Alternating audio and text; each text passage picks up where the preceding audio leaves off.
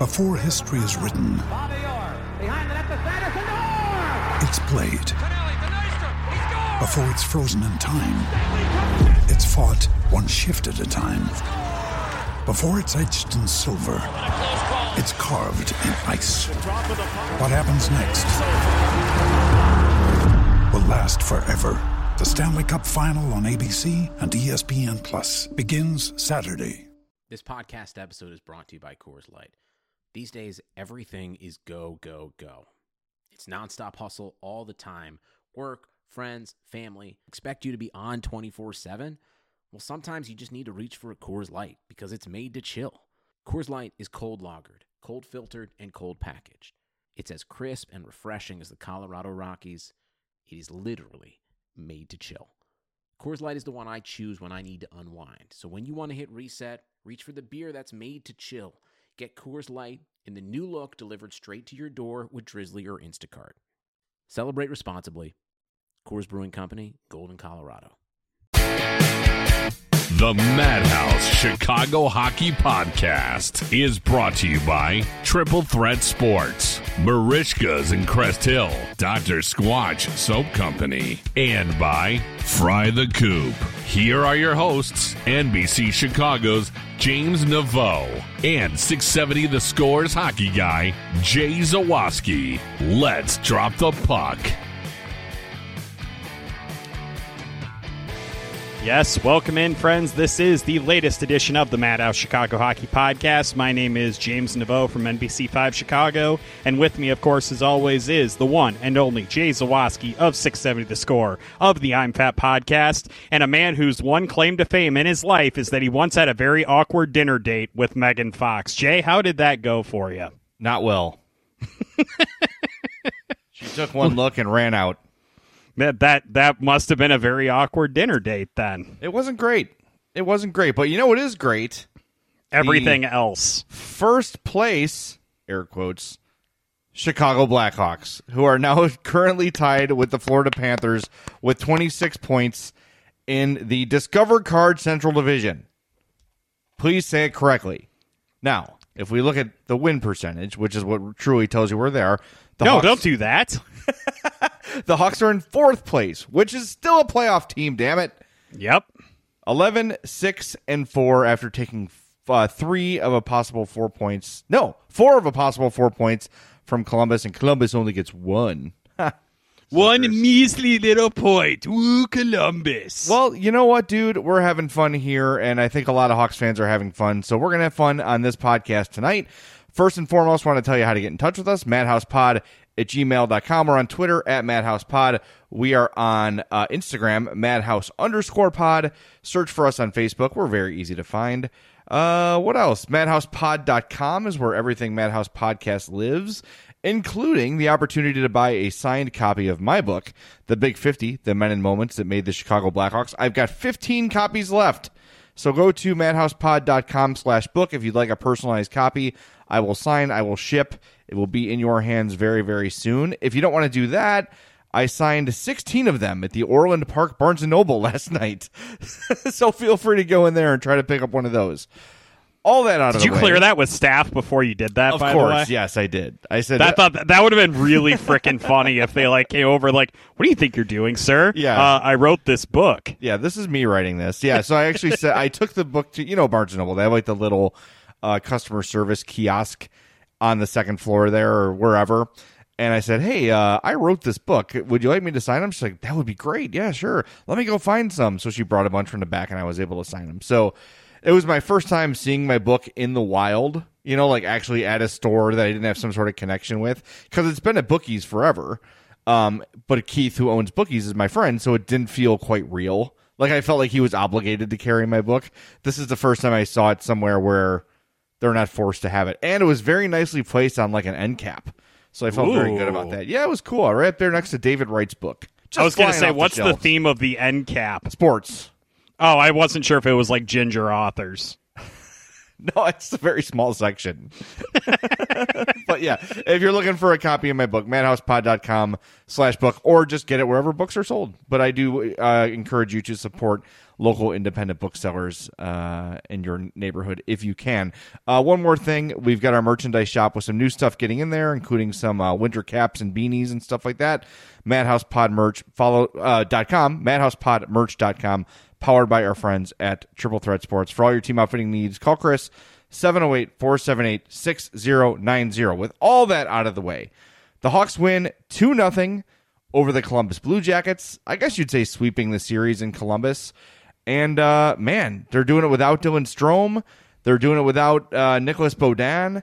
And uh, every night it seems like a different guy is contributing but one guy who's contributing every damn night and the Hart Hart Trophy consideration has begun. Patrick friggin' Kane continues to put forth an MVP season. It's absolutely incredible what 88's doing.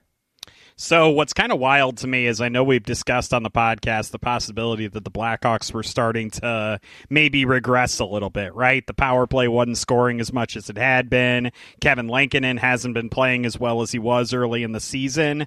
And yet, you look at the schedule, the Blackhawks have won 5 of their last 6 and 8 of their last 10 games that reg- if that's regression, I will freaking take that every single time. And obviously, like you alluded to, the big impetus kind of behind that push lately has been the incredible play of Patrick Kane, who scored his 399th goal in the NHL tonight. He's approaching 1,000 career games. Unfortunately, that's probably going to come on the road next month, assuming obviously he stays healthy and playing. But just he's approaching these ridiculous milestones in his career, and yet is showing just absolutely no signs of slowing down. And of course, we can give some of the credit for that to his partnership with Alex DeBrincat. Those two have looked absolutely fantastic together the last couple of weeks. Both they were the top two uh, possession guys on the team tonight. I mean, they're just there isn't enough you can say in a season that Connor McDavid and uh, Auston Matthews are just completely dominating the. I believe it's the Scotiabank North Division. If we're going to get into uh, the you know the sponsorship stuff, I think that's who it is. Um, I have to say, outside of those two guys, man, Patrick Kane has been awesome, and he definitely is uh, kind of wedging himself firmly into this conversation. And I think that he has a very strong case, especially if the Blackhawks do somehow end up making the playoffs. Yeah, and I, I was, you know, I've been finding myself uh, because we're so pleasantly surprised by this season. Just thinking about the Hawks in my downtime, I've had a lot of windshield time lately, and just find myself daydreaming and how nice it is. It's pretty rare you know, when you think about the Bears and and and where they're at, like trying to find a quarterback and just trying to be consistent, whatever, we have been blessed with a generation of Hawks players that you can take for granted, like Jonathan Toews when he's playing, and Patrick Kane and Duncan Keith, where you're just sort of like, those guys are there, they're gonna do what they do, and you can count on it. It's like the sun rising and falling every day. You know that if those guys are on the ice, you're going to be better off it's such a cool thing. And I think sometimes when you have that, you lose sight of how great these players are, right? Because you you sort of get used to it. You get used to the greatness night after night after night. And I wonder if we fall into that a little bit with Patrick Kane. But now that we see him doing it with, I mean, what in many of our minds would say is no help, right? Like he's got mm-hmm. to bring it, but there's no real number one center on this team right now. Hell, there's probably not a real number two center on this team right now. How dare you besmirch the name of Pius Suter like that? right. Well, you're you're sort of making my point for me. So, uh, you know, just we we've got to appreciate what we have here in Patrick Kane, and, and I mentioned the Bears. Like, hopefully, someday they'll find a quarterback that they can just take for granted and be like uh, Char- Charlie Roumeliotis from NBC Sports Chicago, who had a great conversation with today on uh, Twitter. We were testing out some new Twitter features for the NBC Sports Chicago crew. We had a good time uh, talking about that. He wrote a really good piece uh, this week, kind of laying out why Patrick Kane should be in the Hart conversation. And I, obviously, these numbers are all prior to tonight's game, but he lists all of these categories that Patrick Kane is in the top two, three, four in in the NHL right now. Primary assists, passes for one timers per game, slot pass completions, uh, zone exits, offensive zone possession time, like all of these kind of advanced metrics that show just how dominant that Patrick Kane has been this season. And then the one that really caught my eye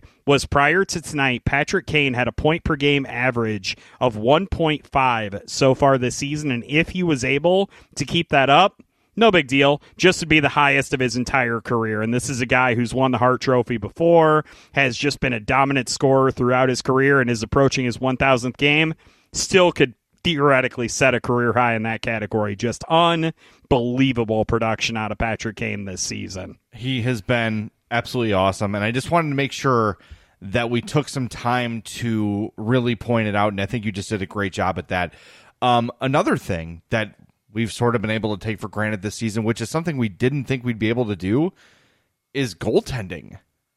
All of a sudden, the Hawks have like kind of a deep goaltending situation, which I don't think anyone saw coming. Uh, obviously, Kevin Lankinen's been really good and has taken that job by the reins. But Malcolm Subban with the shutout, 26 saves against Columbus tonight. Over his last three starts, he's allowed three goals. Uh, over his last four starts, six goals. That is a 952 save percentage for Malcolm Subban. So you take Jay, away, is that good? It is good. So if you take away that five goal performance against Tampa, which you can't do, but you know, if you look at everything since then, he has also been phenomenal. So his worst performance is a .923 save percentage against Nashville, where he faced 39 shots and gave up three goals. I mean, that's he's been awesome. And I still, there's those moments where I'm like, he didn't see that puck. There were two in the f- first two Columbus shots of the game. One uh, he saved, one just hit him, and one hit the post. And I'm like, Subban didn't see either of those pucks. Mm-hmm. But then the rest of the game, he was on point, made two or three incredible highlight reel saves. And what will you say about you don't see Corey Crawford making those because he's always in position? Subban is not always in position, but he's got the ability to pop up and make those acrobatic saves post to post. If nothing else, he's been entertaining as hell. But man, look, the, the Blackhawks goaltending tandem has been really, really good this year. And just another huge question mark that we were all sort of dreading going into this year has become a positive. Yeah, and it's it's obviously been kind of interesting to kind of see the evolution of Subban a little bit this year, and I know that you and I have spoken extensively about the fact that we feel like he would be a better goaltender if his positioning was just a little bit better, if his rebound control especially was a little bit better. I didn't realize this until somebody had pointed it out tonight. I do think it once again was Charlie Roumeliotis, you know, since he's apparently like the genius right now. He's coming up with all the great stuff. According to Sport IQ, the Blackhawks are one of the worst teams in the league in terms of yielding rebounds on shots. And obviously, you know, Subban has played a really big role in that. But I felt like tonight he was doing a better job of at least getting into a position where those rebounds were kind of kicking out to low traffic areas. There were still a few that didn't. I think it was in the second period you had the shot on goal that went just wide when uh, Subban lost his uh, stick. I feel that shot probably should have gone in for the Blue Jackets. So he kind of dodged a little bit of a bullet there there, but I think overall we have seen some progress from Subban, and I'm very curious to see whether or not he's going to be able to continue that progress if the Blackhawks are going to stick with Lankinen more of a of, of being their starter on a night in, night out basis, or if they're going to try to get Subban a little bit more time to see if they can kind of continue that development, at least from that perspective of controlling his rebounds and improving his uh, positioning. Yeah, those are the those are the keys, and uh, those will come with time. You know, I think just with with getting starts and those things uh, under his belt and under the tandem's belt, uh, those things will improve. I, you know, you can't blame defensemen for rebounds, but I think you can for what happens with the rebounds, right? Right. And we've seen, especially lately, uh, Calvin de Haan in front of the net a few times, not not taking a body. Uh, you've seen it with Zadorov, oddly enough, now and again where there just has not been that like physical net front presence. The Hawks really haven't had that for a long time. But look, now you've got these sort of bigger defensemen pushing people around. You know, like if someone's standing on top of your goalie, get him out of there. Or you know, I I don't know. I, I, there's there's things that are still like this is far from a perfect hockey team, and I know we're sort of basking in the glow of of how things have gone over the last two games, and I'm I really like the fact that they've bounced back after a tough little stretch.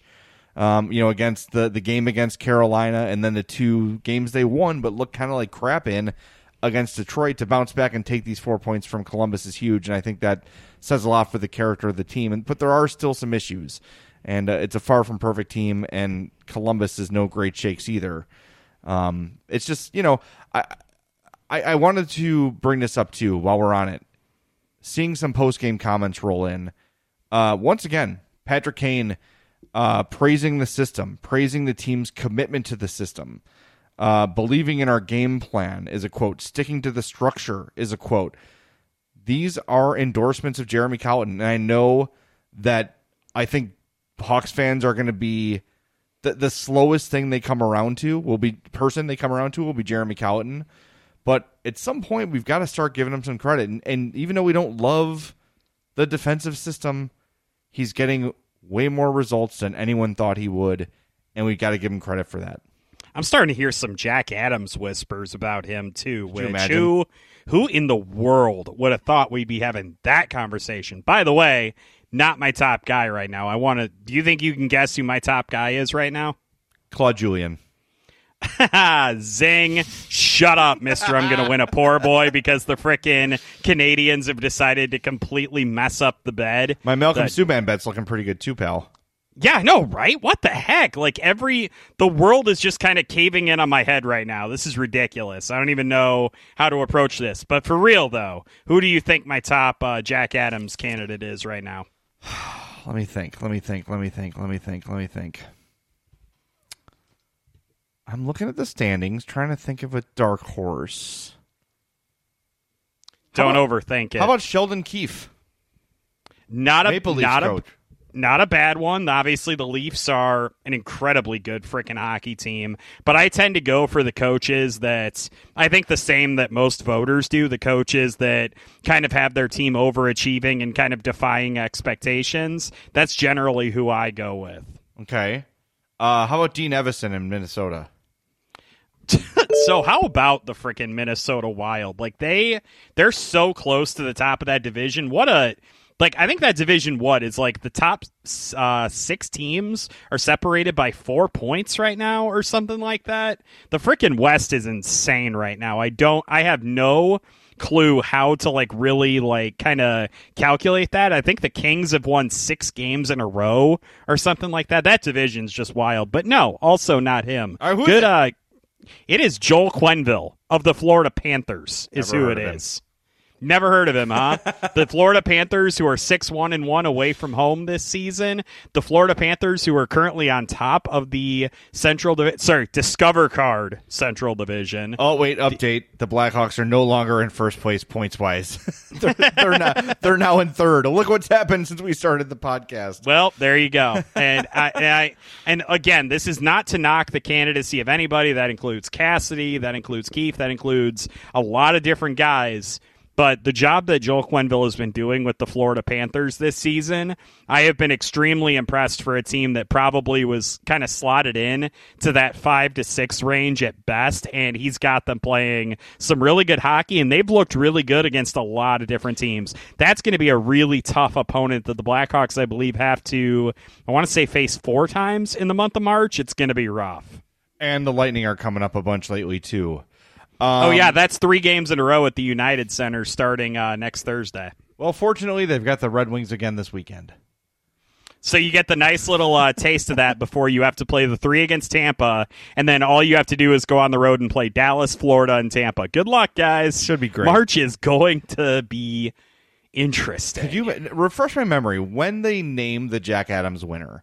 Do they give the order of the like of the results? Like he finished second for the Jack Adams. Do we do we know that? Is that something? Could you imagine if Jeremy Colliton wins the Jack Adams and Joel Quenneville finishes second? Could you? I- that would be so freaking wild. Oh my god! That I'll buy you a poor boy if that happens. Can I? Can I? Uh, by the way, can I throw something out there? yes. I actually don't remember who votes for the Jack Adams. Is it broadcasters? I don't know. I don't have a vote, so I don't care. Well, maybe you wouldn't have a vote from that. It is the Professional Hockey Writers Association. I did check. By All the way. I I can't see Colliton winning it. I just can't. And they do, and they they do uh, go through all of the vote totals. So that would be so amazing. It would just be the funniest thing ever. if Colliton and Quenneville finished one too, Yes. Don't get ahead of yourself, man. Let's, Oh, no, I'm not. I'm not. Just be very careful here. The Blackhawks have Oh, a long way to It go. is it is very fragile, but they're eight and two over their last ten. That's very good. Um, During the supposed regression, I will say, Yeah, like they keep defying expectations. That's all I'm going to say. but if they make the playoffs, Colliton's in the conversation because this no, team it has had- to be, and Kane, and Kane's in the Hart conversation easily.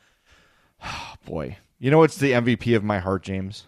I can think of at least six or seven things, so please enlighten me. Fry the Coop, Oak Lawn, Elmhurst, Westtown, Prospect Heights, and coming so soon to Tinley Park. They're actually, if you're looking for a job, the Fry the Coop uh, location Tinley is hiring. Go to their Facebook page, Fry the Coop's Facebook page, and look it up. If you're looking for some work, and I know there's a lot of people out of work right now, Fry the Coop in Tinley Park is hiring, which means they're close to opening. And I can't wait. Not only can you eat the hot chicken, you can make it too if you work at Fry the Coop. Go to frythecoop.com, check out their menu, and be ready to be amazed. Everyone who's tried Fry the Coop has loved it.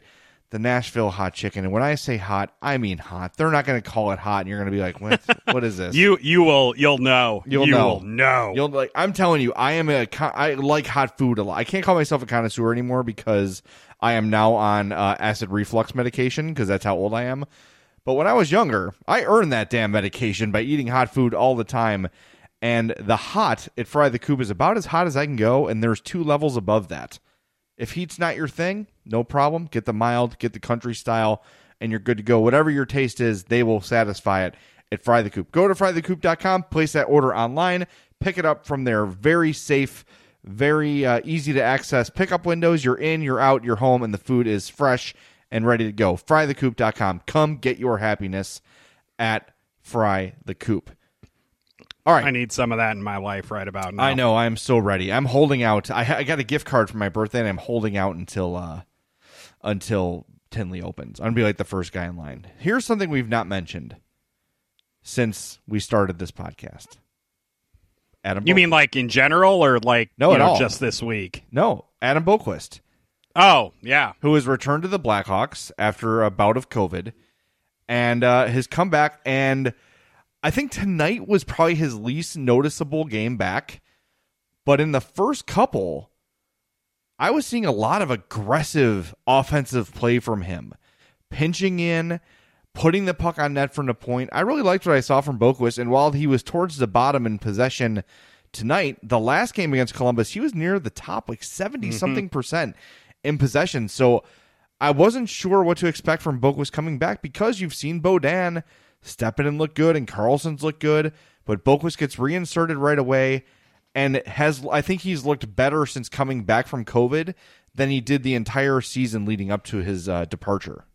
Not a great penalty from him tonight. Obviously, I think that uh, getting him back on the power play has been really important. I know that Jeremy Colliton's really trying to kind of get a spark going with that group. Obviously, they haven't been quite as effective as they were earlier in the season, but I do find it very interesting when you mentioned about how aggressive Adam Boqvist has been lately, and that is something that has definitely been noticeable. Usually with Boqvist, what it seems like to me, and please correct me, Jay, if I'm wrong usually the way we kind of approach Adam Boqvist is if we're noticing him, that's generally a bad thing because we're generally noticing kind of the mistakes that he makes on the defensive side of things. I will agree with you that we have been noticing a lot more positive things from him, especially on offense. And I've loved the way he's been very aggressive at the point of attack when guys are starting to come into the zone. I have noticed that Boqvist is willing to kind of step up and kind of diffuse some of those uh, rushes up the ice that's been nice. He hasn't really gotten burned on any of those. He probably will if he keeps playing that aggressively. But he does give the Blackhawks something that they kind of do lack on the back end of things, and that is kind of a speedy option who can get the puck up the ice with some good stretch passes. I know that other guys have kind of had their moments with that. I know that's definitely Boqvist's game, and I definitely think that if he can find his form on the power play, and kind of work effectively in that quarterbacking role. I don't see him coming back out of the lineup. And it is kind of a bummer for Nicolas Beaudin, but if Boqvist is going to play well, you do just have to keep him in there. Yeah, and it is tough for for Beaudin, who's really not done anything wrong. Definitely Uh, not. I just I want to remind people that we're looking at these guys through different lenses. you like if you were to swap jerseys with Beaudin and Boqvist, you'd probably be a little happier with Boqvist's game and a little less satisfied with Beaudin's because there's higher expectations on Boqvist than there are on Beaudin, at least coming into this year. So it feels like everything you're getting from Beaudin is gravy, while every mistake Boqvist makes is a step back. Um, but I think you know right now Boqvist is a better defenseman than Beaudin, and you're right by by offering that that element that they lack offensively. Um, that that definitely gives them something that they they don't have, and I, I really do like the way he's played. But even defensively, there was a uh, sequence in the game uh, the other night against Columbus where th- it was either him and Line or him and Felino went into a corner, and Boqvist came out like winning that corner battle. So those little things too, where okay, yeah, the offense has always kind of been there, but the defense has to catch up, and it will. I, I think, I hope. Um, and, and there were a few pretty decent defensive moments in that game as well. And you mentioned not noticing him and how that's a good thing. Eventually, when he hits his peak, if he hits his peak, we are going to be noticing him for the offense.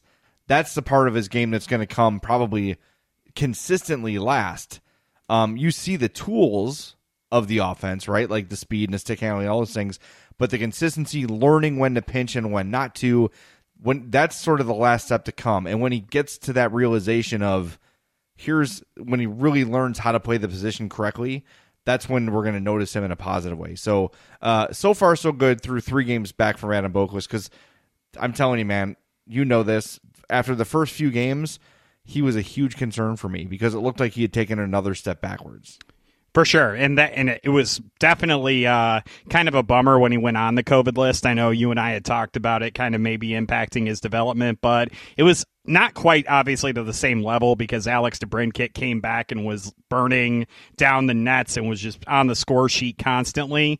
But it definitely seemed like Boqvist was kind of the same thing as DeBrincat was. And once he came back from that COVID list, you could tell that he had kind of stepped up his game a little bit. And you kind of noticed some of the things the Blackhawks were missing without him in the mix. And I, I thought it was interesting a little bit earlier. You were comparing the expectations for Boqvist and Beaudin. And obviously, how we would kind of look at them differently if they swap jerseys. I do. I have to ask you this question because we do, I think, need to talk about the young defensemen on this team. Who have you been more impressed by this season? Is it Adam Boqvist or is it Ian Mitchell? Impressed is a is an interesting way to ask. I think I would say I've been more impressed with Mitchell. His ability to step in and be someone you can ro- rely on right away. Um, and I didn't know if it was going to be that way. And I know that was kind of the expectation. You know, Bowman and to a lesser extent, Colliton sort of had talked about Mitchell that way as we, that he feels like sort of a plug, plug and play guy. And of course, there have been moments where Mitchell has made a bad decision or a bad turnover or just, you know, uh, the game has sort of caught him off guard or inexperienced. But as a whole, he's got that. Like when I see him on the ice, there's no panic in me. And I, I don't know if there was ever going to, I didn't think that I would that that would happen with him this early. I knew there'd be glimpses of greatness down the road. Greatness it might be overstating it, but uh, you know, glimpses of his potential down, you know, early on, but I think he's been way more consistent than I expected him to be. So for, if the word is impressed, it's going to be Mitchell on that one. I think that impressed ends up being the right word to kind of use to compare the two, just because of the fact that impressed basically is how you judge him based on the expectations that you had from for him going into the season. I think, right? Yeah. Obviously, we have high expectations for Adam Boqvist eventually during his NHL career, but we didn't really know what to necessarily expect from him this season specifically. I think that we kind of had our preset ideas of how these guys were going to play. And the reason I used the word impressed was because I wanted to know has he kind of exceeded your expectations? Has he met them? Has he fallen short of them? And I think I ultimately fall in your camp on this just because I do think that there have been less of those kind of head scratching moments with Ian Mitchell, but I'm still seeing plenty of flashes of the guy that Adam Boqvist could potentially be. And I'm very curious to know when that's eventually going to kind of catch up and when he's eventually going to show those on a more consistent basis. And it feels like his ceiling is still really high. It's just a question of whether or not he's ever quite going to be able to get there. And I know right now we're kind of starting to learn the answer to that question, but there's still a long way to go. Yeah, I just I'm very just the, the way that Boqvist has bounced back from something that could very easily have stunted his growth a little bit has been encouraging. And a little step back today, but I think today's game was just weird. It's a ton of icings and and just no pace to it at all. And when you're a player like Boqvist, where pace is sort of your game, games like that are going to slow him down and, and they're not going to serve him well. So, um, two out of three really, really solid uh, performances from Boqvist. But Mitchell, too, uh, he's just been good and reliable and steady. And it's it's tough to say that about rookie defensemen. And I look when we look at all the sort of things that have come together to make this team competitive. Um, a lot of those question marks have been answered positively, and that's a big part of their success. And that's what I want to get into with you a little bit next segment. But first, I want to tell you about our friends at Merichka's in Crest Hill, 604 Theodore Street. They're family owned and operated since 1933. Go visit the Zdralovich family out there in Crestwood. Get yourself the at Crest Hill Sorry, not Crestwood. In Crest Hill, go get yourself the poor boy, the steaks, the chops, the seafood, that Icelandic cod in Lent. Oh, that is money, my friends. Go visit them. Go to Merichkas.com or Facebook.com slash Merichkas. That's M E R I C H K A S. They're closed only on Christmas, Easter, the 4th of July, and Thanksgiving. That is Merichkas in Crest Hill. We'll be right back with more on the Madhouse Chicago Hockey Podcast.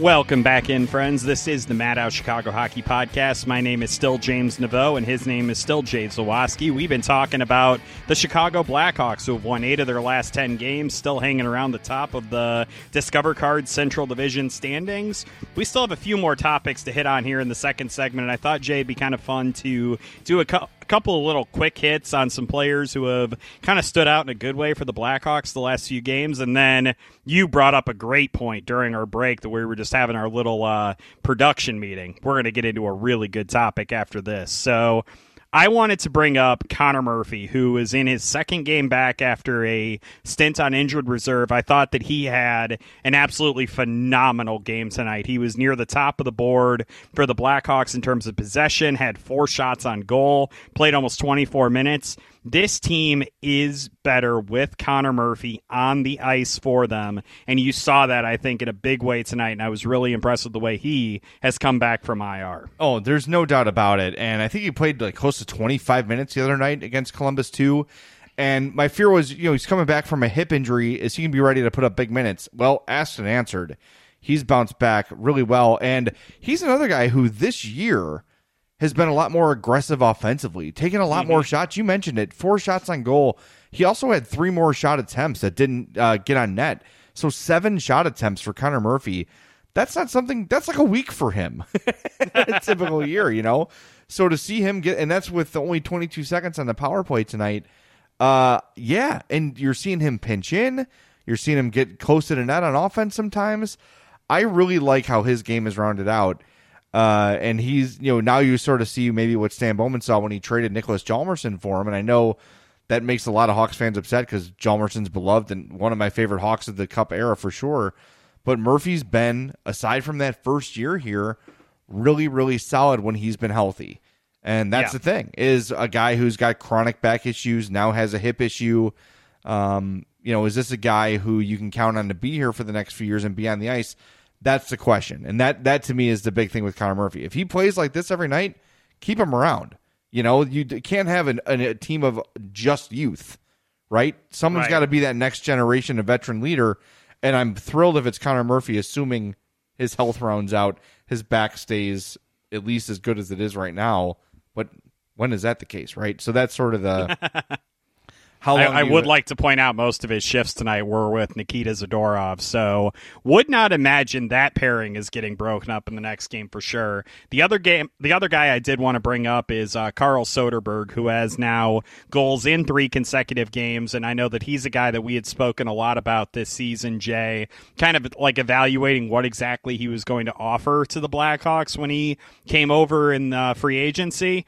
In his last six games, has four goals and three assists. So I think Soderberg, you can definitely make an argument he is finding his form with the Blackhawks, and Colliton is using him in a lot of different roles that I think that we kind of envisioned him kind of fitting into, like kind of just stick him into a position and let him thrive there, kind of like be the veteran guy that you can kind of trust all over the place. I have liked what I have seen from Carl Soderberg as of late. Well, and that's exactly what he was, you know, that's what he's brought in to do was to s- provide that veteran leadership, a little bit of scoring depth, and now that he's found his way in the system and gotten his way. I mean, look, it was tough, like with the visa issues, not being here, not able to practice, having to just sort of start his season mid-season. That's tough on anybody.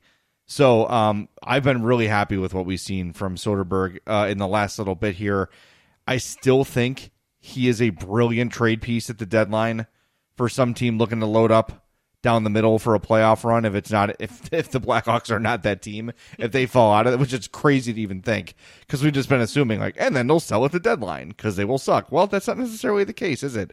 Um, so They're kind of in the same boat as the Chicago Bulls are right now, where I don't think selling at the deadline is ult- barring a catastrophic uh, collapse for the Blackhawks. I'm not sure that selling is going to be the right way to go. I don't know. It's interesting, and I and you have to, you know, Jonathan Toews plays a role in this too, right? If they feel like, well, maybe Toews is ready to play, then you can consider moving Soderberg out because you don't want to sit, you know, Kurashev. You don't want to sit Suter, obviously, um, but that's gonna be something to keep an eye on. One guy I do want to mention, and we're we're learning uh, with um, Dominik Kubalik is that he is an incredibly streaky hockey player. Like there are games where you're like, this guy will never be stopped. He's going to score 50 goals someday, and he is dynamic. He's the next whatever. And then there's like weeks where you're like, is he still on the team? Today was one of those games. He had two shot attempts, uh, only 1250 of ice time, uh, only 46 seconds. You know, they didn't have a lot of power. I think they had one power play. That's his uh, lowest ice time of the season, by the way. Yeah, and uh, near a team low. The team low was Ryan Carpenter. No, I'm sorry. Wallmark played 913. That's another guy. Is he on the team? Wallmark? I thought He I has saw not, but he. You want to talk about guys who we have obviously talked about guys who went on the COVID list and came back better. I'm not sure we can say that about Wallmark. Yet. No, and he was the guy. Remember, they brought him in. It was like that's a sneaky move. He's a really good player. Eh, he really had a good start and then probably right. stopped. Yeah, I just, I just haven't seen. And look, COVID's going to derail anybody. And I don't know. Did they ever say did he have it? I believe he. I think he and Boqvist both had it. Okay. Well, I guess you can excuse a slow comeback there, but um, yeah, he just hasn't shown much. But you know, the Kubalik thing, I think we're finding out streaky. There's going to be those those weeks where he's on fire and those weeks where he's invisible, uh, and hopefully the the on fire weeks happen more often than I mean, just invisible look, weeks. literally look at his last five games against Detroit, two goals. The next game against Detroit, one shot on goal. The next game against Carolina had two shots on goal. The first game against Columbus, a goal and an assist and six shots. Then tonight, one shot. Like, good lord, man, get get some consistency in your game, my friend. Well, the ice time limitations don't help, and he does make his hand the power play. And when they only get one power play, that's going to cut into that sort of thing, obviously. But yeah, I, I just want to see him. I want to notice him more, right? I want to see him making more things happen. I want to see him generating offense, and not just being the beneficiary of a really nice setup or whatever. And I think it will come, and we saw it. He did it in the playoffs, right? He did it against the Oilers. He was really, really good and super effective in turning heads around the league. And I think still relatively young player in terms of NHL play. There's room for growth, but I've just noticed that he hasn't been as visible as I would like to see him be over the last little bit. Nothing to panic about. I'm not giving up on No, Kubalik by any means, but just something to keep an eye on. All right, before we get to our final little conversation of the day, want to tell you about our friends at Dr. Squatch Natural Soap Company. By the way, thank you to the Madhouse podcast listeners for really jumping on and embracing Dr. Squatch. We've been really pleased with our partnership. They've been really pleased with our partnership, which means you guys are joining Squatch Nation and staying a part of Squatch Nation, which you should because it's an awesome company. Uh, I am an evangelist for Dr. Squatch. I love it. Everything in my shower, everything in my bathroom is Dr. Squatch, and it will be that way until I die or they go out of business, whatever happens first. I freaking love them. And uh, I'm going on vacation this weekend and I'm getting my Squatch ready to pack up because uh, I'm not showering with anything else. I refuse. Uh, so go. I thought you were just say you're not showering. Period. Oh. and that was going to be really weird. Maybe that too. Uh, but go to drsquatch.com. Check out their products. The bar soaps, the deodorant is wonderful. I love the deodorant. The toothpaste, the hair care kit, the shampoo, the conditioner. They've got beard oil. They've got candles. Anything that's going to make you smell good and feel good, you can get it at drsquatch.com. Peruse the site. When you're ready to check out, use that promo code MADHOUSE20. You're going to save 20% on your order while helping the podcast at the same time. And you guys have really, really helped us. Uh, 2020 was a good year for us in that regard. 2021, uh, very much the same. So thank you, thank you, thank you so much. DrSquatch.com, promo code MADHOUSE20. Okay, James, the last thing I wanted to get to here. The Hawks are undeniably better than everyone thought they were going to be. I don't care who is going to come out of the woodwork and say, I call, I thought the Hawks were going to be asleep. No, no, you didn't. Shut up. there might be one guy, and I don't know if I believe this either, but one guy could say, I told you so.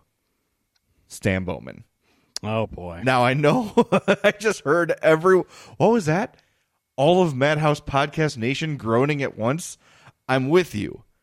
But James, I'm asking you, what is the percentage chance that Bowman was like Kurashev's ready, Hagel is ready, Beaudin is ready, Carlsson's ready, uh, Suter is ready. So I'm bringing these guys out, and we're going to surprise, we're going to shock the world. What is the percentage chance that Stan Bowman truly believed that that would be the case? I'm going to say uh, zero percent, but I will also say that we we need to pump the brakes, Super Chief. We're still not halfway through the season. I know. I'm not going to start. I am not going to start kissing Stan Bowman's ring yet. I am not going to take that step. I'm willing to say that the players that they, especially the players that they have signed from Europe, Stan Bowman's team has routinely kicked ass and taken names at that, and they continue to do so. So kudos to him for that. All I will give him those plaudits. I will throw those roses at his feet. I will do everything. I still want to see the development of the defenseman for the remainder of the season, and I also want to see how Kevin Lankinen is going to react to this little bit of uh, adversity that he's sort of been facing. I want to see if Malcolm Subban continues to develop these guys that he invested in, these guys that he kept around, especially in the case of a guy like a Subban, in the case of a guy like a Dylan Strome that you kept around. I want to see how those guys continue to thrive and develop before I'm going to start giving uh, Stan Bowman, you know, this big, you know, laudatory speech or anything like that. I will say that, like I said, he deserves a lot of credit for the European signings, always has, always will. That's always been the thing that he's been strongest at. I'm just going to ask you to pump the brakes just a little bit, buddy. Just hit that hit that brake pedal a little bit. Let's slow down this bandwagon just very slightly. You hit it right on the button there. I did not say. Play back the tape.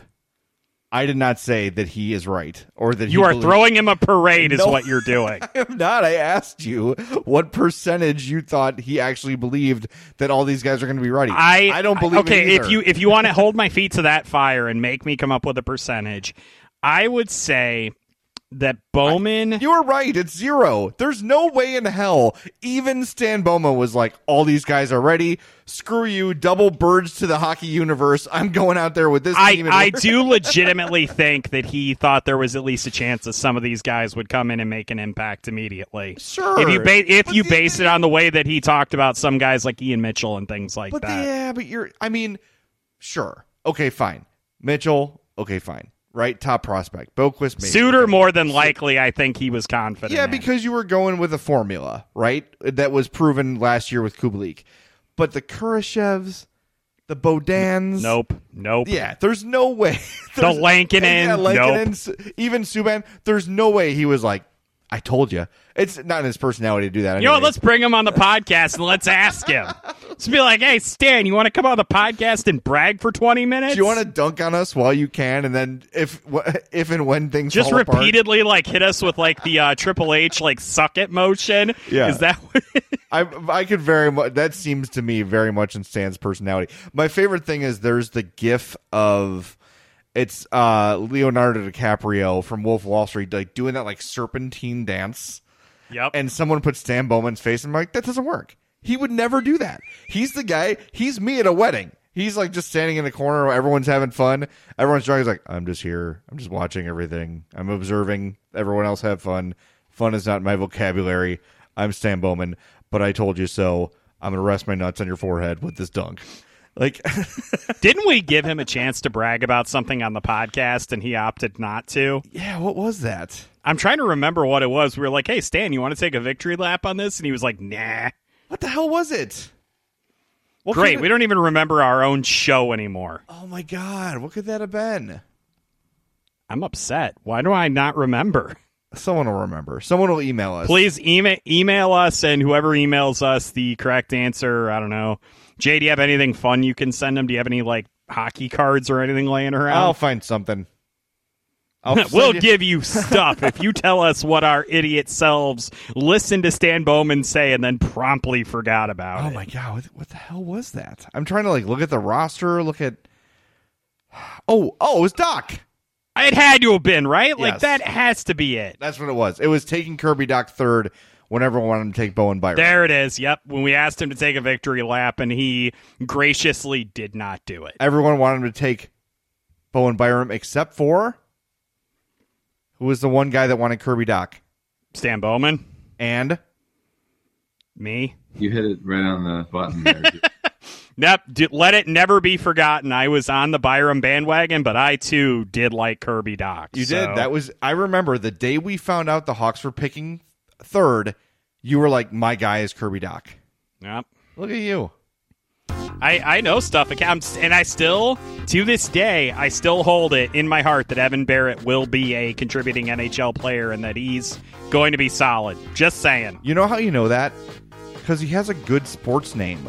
Evan Barrett is a phenomenal. Yeah, there's no way he's gonna be bad at sports. That's an awesome sports name. Evan That's like a guy named Gunner has to be good at like whatever he does. Yeah, but see, gunners are only good until college. Like once they're out of college, they suck. That's not a, that's not a pro name. They like get like a beer gut and they just are never the same again. Yeah, like Todd Marinovich. Like my dad never let me eat a burger because I was gonna be the next great quarterback. Well, screw my dad, man. May- Woo, maybe that's a Todd thing too. Maybe. Maybe. Well, what about Todd Collins? Okay, never mind. Uh, Wow, we're going places. Todd Zeal? Anyone? Anyone? We should stop. All right. Thanks, everybody, uh, for listening to the Madhouse Chicago Hockey Podcast.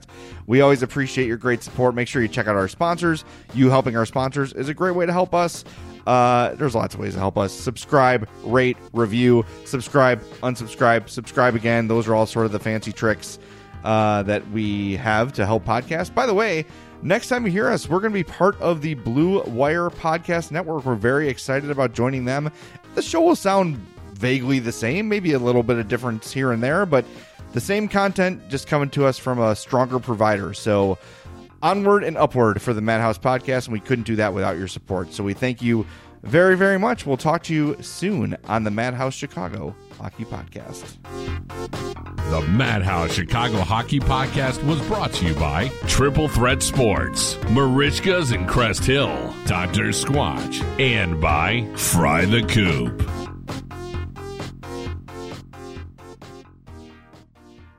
Okay, parachutes ready. Boy, the things I go through to get auto loan rates as low as 0.99% APR for 60 months on new vehicles with PenFed. You are aware that you don't have to be a military member to save hundreds on your auto loan, aren't you? Anyone can join PenFed. As someone terrified of heights, I probably should have looked into that. Probably. Drop me off at the shore. PenFed Credit Union. Visit penfed.org slash autos or call 1-800-247-5626. Advertised rates available through the PenFed car buying service. To receive any advertised product, you must become a member of PenFed, insured by NCUA.